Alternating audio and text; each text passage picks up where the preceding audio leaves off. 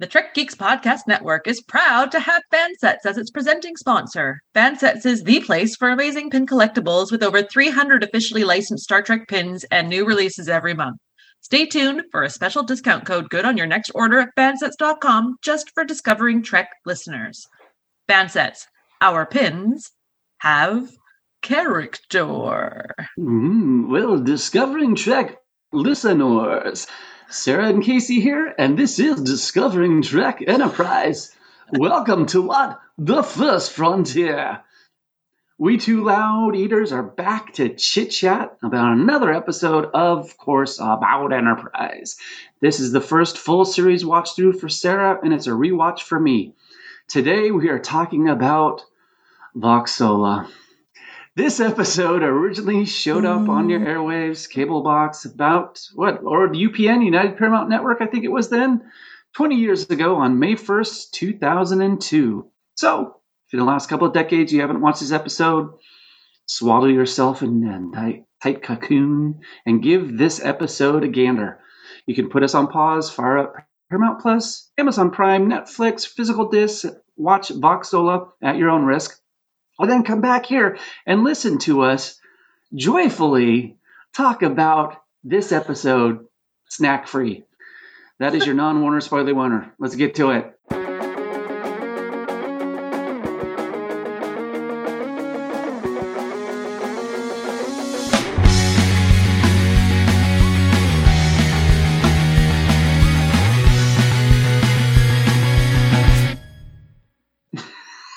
Oh, man. No love lost. All right. Before we discuss the episode Vox Sola, we want to remind you that we want to hear from our listeners about everything Enterprise. So how can y'all get in touch with us with your thoughts on the first season of Star Trek Enterprise? Well, if they're super excited about the episode Vox Sola, there's tons of ways they can come and talk with us or send us and give us a message. Of course, you could go to trekgeeks.com slash contact and leave an email to give us your thoughts. On Twitter or Facebook, all you have to do is search for Discovering Trek, and you can leave us a message there as well.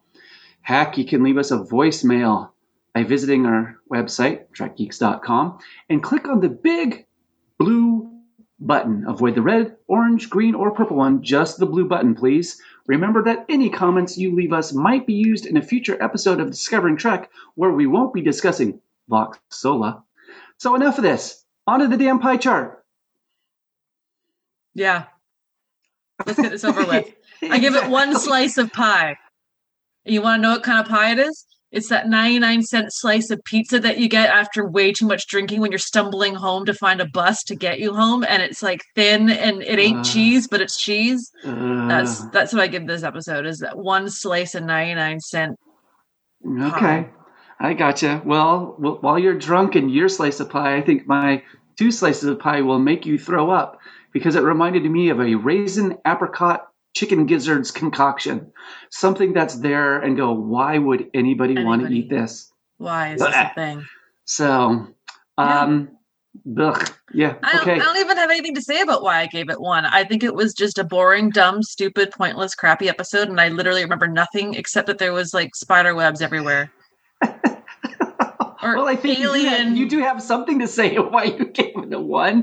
Yeah. yeah. Um, but I don't have anything specific and thoughtful. No, like it's nothing, just complaining. Nothing memorable from no. Vox Sola. Hmm.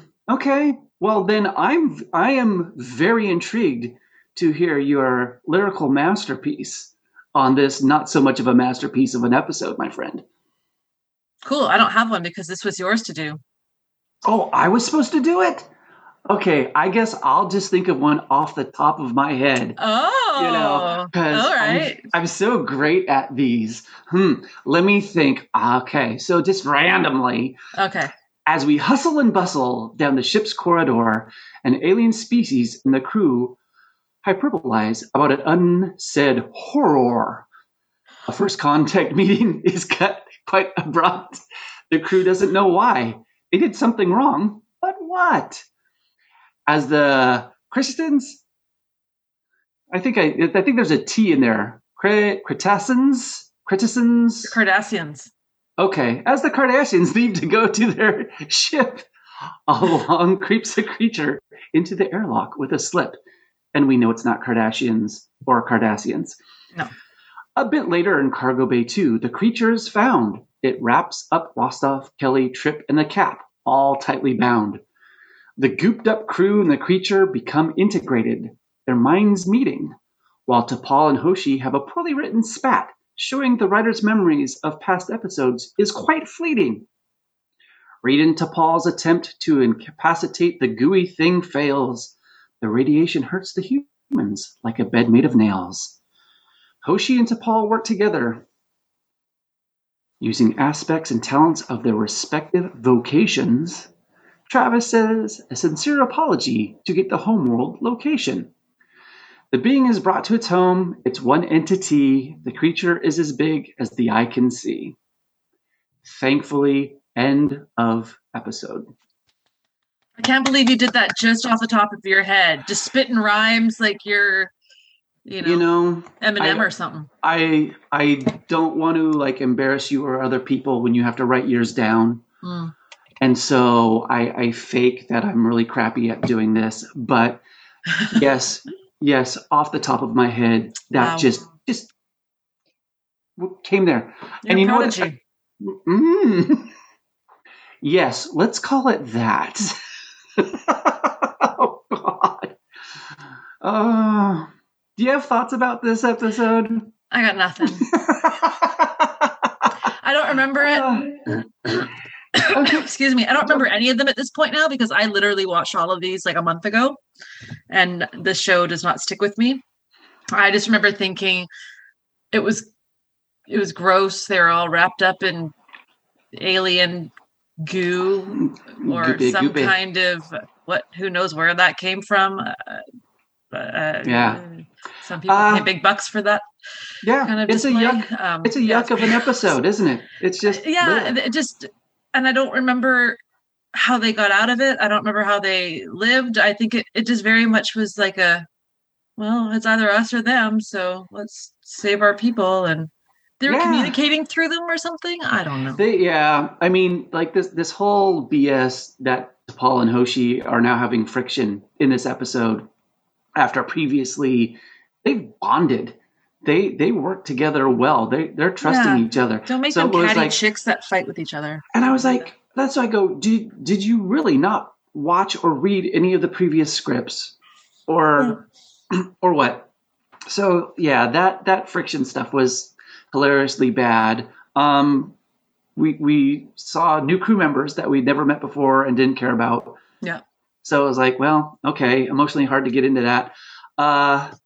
Very silly conflict with the Kreetassans. You know, it's like, mm-hmm. so, okay. But so my like one shining moment of this episode was once again, Travis saves the day. Yeah. Like, like he did in Fortunate Son, you know, he's able to, to bring the sincerity and, you know, get things done that uh, others weren't. Uh, We see Vaughn Armstrong, who usually plays Admiral Forrest. He's the alien captain, so you know that that's a little bit of fun. But and then the, okay, what what two things here? Huge bummer for Roxanne Dawson getting this directing assignment. Yeah, I was like, God. I don't know if it was random or just stuff on a whiteboard, and you know they just list the episodes and they list the directors, but blah. And then, uh, so for our aliens, the, the ultimate taboo is to see someone eating. And I just went, how? Now they kind of sort of explain it a little bit. It's like, oh, well, we eat in private. But it's like, is there shame with the species when, when they're feeding their newborns or their toddlers? And if aren't they going out like little ones, you know, when, when they want a snack, it doesn't matter where you are. It's like, I'm hungry. I'm going to have a meltdown. I, I want some string cheese now. Or, you know, I don't know, whatever. Cookies, craisins, raisins, whatever. And I was just like, yeah, all of this, all this episode felt yeah. um, just like, if you want a filler episode, this one hundred percent felt yeah. like a filler episode because there's no ramifications of anything from, from point totally. one to the, but you know, it does have ramifications. What? Can you think? It might be ramifications for how much room or storage you would have in your house. Ooh, FanSets. You got it. Yeah, I knew you were going there. I just wanted to make you work for it. Well, thank you. I appreciate it. What do you think about FanSets, Sarah? I think that the Discovering Trek listeners uh, want to hear us talk about how we like to thank our friends over at FanSets for being the exclusive sponsor on Discovering Trek. The FanSets crew are always working to put out the best product available and continue to come up with new designs and product releases. There are more wonderful products out right now. There's always the expanding line of character pins and series and movie ship pins and stuff from all of your favorite Trek series and Delta pins. And then, of course, there's items that are not Trek related, like Rick and Morty, D C Comics, Harry Potter, because I'll say that one every time because I love Harry Potter, and the ah. fantasy world of Irwin Allen.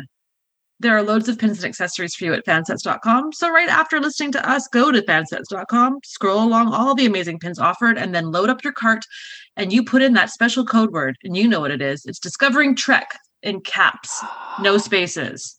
And that's going to get you ten percent off your entire order, people. What? Right? And don't forget, if you're in the U S and spend more than thirty bucks, you will also get some free shipping.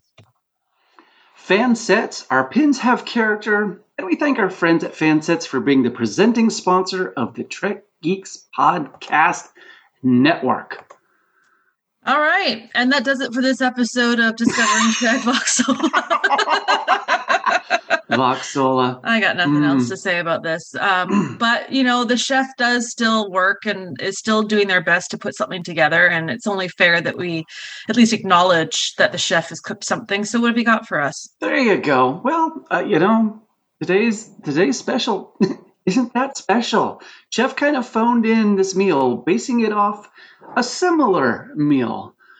So I think the only thing that kept hitting me in the head that propelled me to think about other franchises was this this a very homage-y episode to me. It's just like, hey, someone was right. thinking about Alien, and I was like, hey, let's let's okay, we could base something off of that.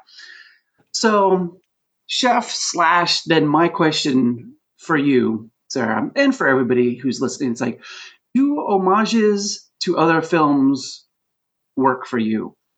And I'll, I'll give you a couple examples here. We can think stuff through. It's like, you know, a good example here is the Star Wars opening crawl. That's a nod to serials like Flash Gordon and Buck Rogers that had influenced Mister Lucas. Notice I said Mister Lucas. Uh, things like in uh, Return of the King, Christopher Lee's Saruman dies by being impaled. Now, earlier in his career, anyone who had watched a lot of horror movies, Hammer horror movies, knew he had played Dracula, who had been staked through the heart. So there's little things like that. My, my favorite is Pulp Fiction and Psycho. Because it's like, you know, Marion decides to flee with her boss's money so she can start over. She's leaving town, stops at a traffic light. Who walks right in front of the car? Her boss. Okay, Pulp Fiction, similar scene with Butch having, you know, botched the boxing match for his own benefit, going to get out of town. Who's walking in front of his car at a traffic light? It's Marcellus. And it's like, okay, th- that was fun.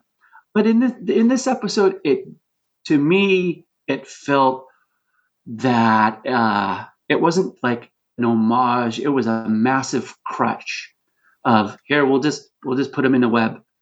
Oh yeah, alien webby. I can't even believe you managed to find a way to have a conversation that included Enterprise and a reference to something as amazing as Pulp Fiction. Like, frankly, the two of them are completely different. Like, but I get what you're going with it. And I love, I love a good homage. And I think Quentin Tarantino is the king of of uh, throwbacks and appreciation for mm. a style. And, and he's a lover of cinema in general. And so any of his movies are going to have a million different little hints and and tributes. And I find that to be with a few different people where you're you're watching um something J J Abrams or or something mm. um Uh, he's another one that I would think would be a big one. And you see these little nods to maybe Indiana Jones or or um, Seth McFarlane does a great job uh, in a lot of Family Guy and things where he plays tribute to um, icon- iconic yeah. classic scenes and references, whether it's eighties movies or or or Star Wars or whatever. I love that kind of stuff because if you're a fan of it and you see it, you're, it's it's exciting. Yeah, so right, you know, and I think go. it shows people who I sh- I think it really actually stands out.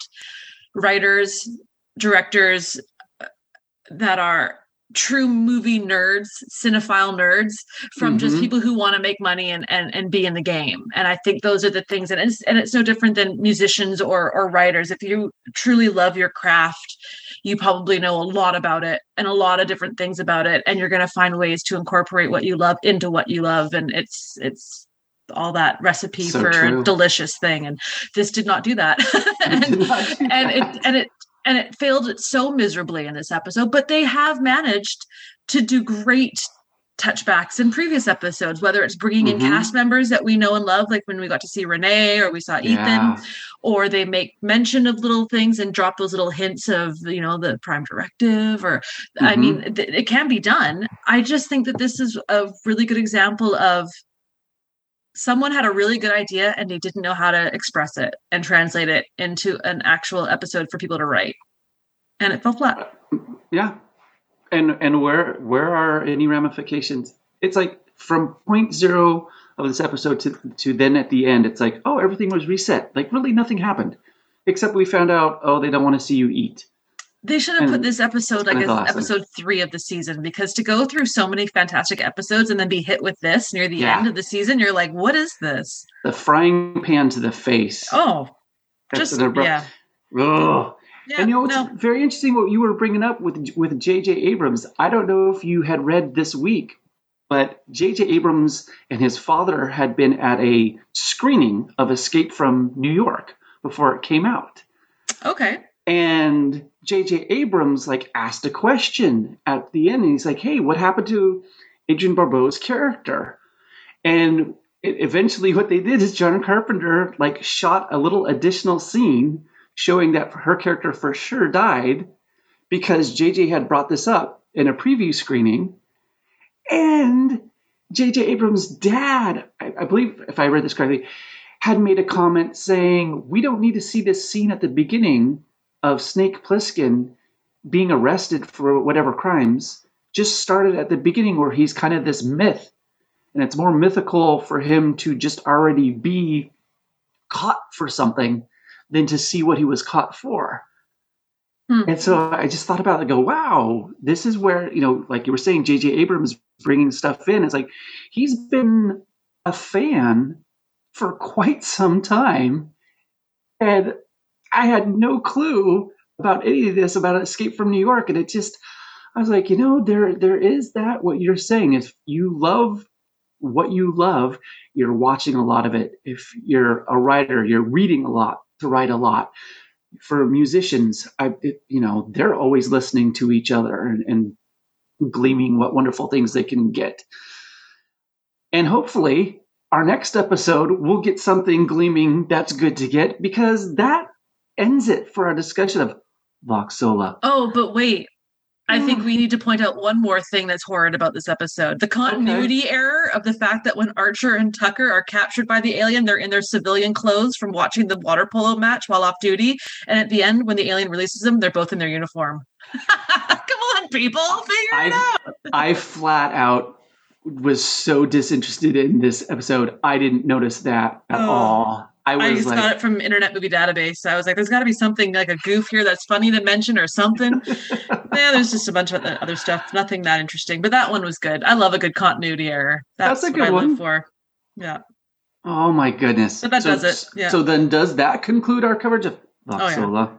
Oh, yeah. Okay. Well, ladies, gentlemen, cats, dogs, bird lovers everywhere, we'll be back next time to discuss a Vulcan-centric story in Fallen Hero, as we continue to celebrate the twentieth anniversary year of Enterprise. Until then, remember that you can subscribe to Discovering Trek by searching for us on Apple Podcasts, Spotify, Google Podcasts, or by heading to discovering trek dot com. You can find us on Twitter at crazily enough, Discovering Trek. We'd love no to hear way. from you. Yes, no way. way. Oh my God. If you are enjoying what we are doing here on Discovering Trek and the Trek Geeks Podcast Network, please consider supporting us on Patreon. As a subscriber, you can get access to the unedited recordings of episodes, as well as exclusive content and great subscriber rewards like our annual supporters pins from FanSets and our exclusive Trek Geeks Podcast Network t-shirt. Ooh. We would like to take a moment to recognize the following amazing producers of Discovering Trek. Thank you for all of your support. Those producers are Mike Bovia, Chaz Bradshaw, Kyle Castillo, Peter Craig, Craig Ewing, Jackie and Chris Hackney, Kimberly Hartman, David Hood, Lionel Marchand, Matt McGonigal, Jim McMahon, Darren Metcalf, Charlie Mulvey, Sean O'Halloran, Jamie Rogers, Chris Tribuzio, Ken Tripp, Christina Werther, and Jess Vachon. But don't forget, oh, don't forget, the senior producer of Discovering Trek is Jude Tatman. How could we ever forget Jude? Right on. If you would like to become a producer of Discovering Trek or get access to the raw audio for Discovering Trek episodes, head on over to patreon.com slash trekgeeks for all the details. Now that the webs are gone, from Vox Sola, to the beam out. Hey, get me out of here. No chit-chat, no laughy. Done. Done.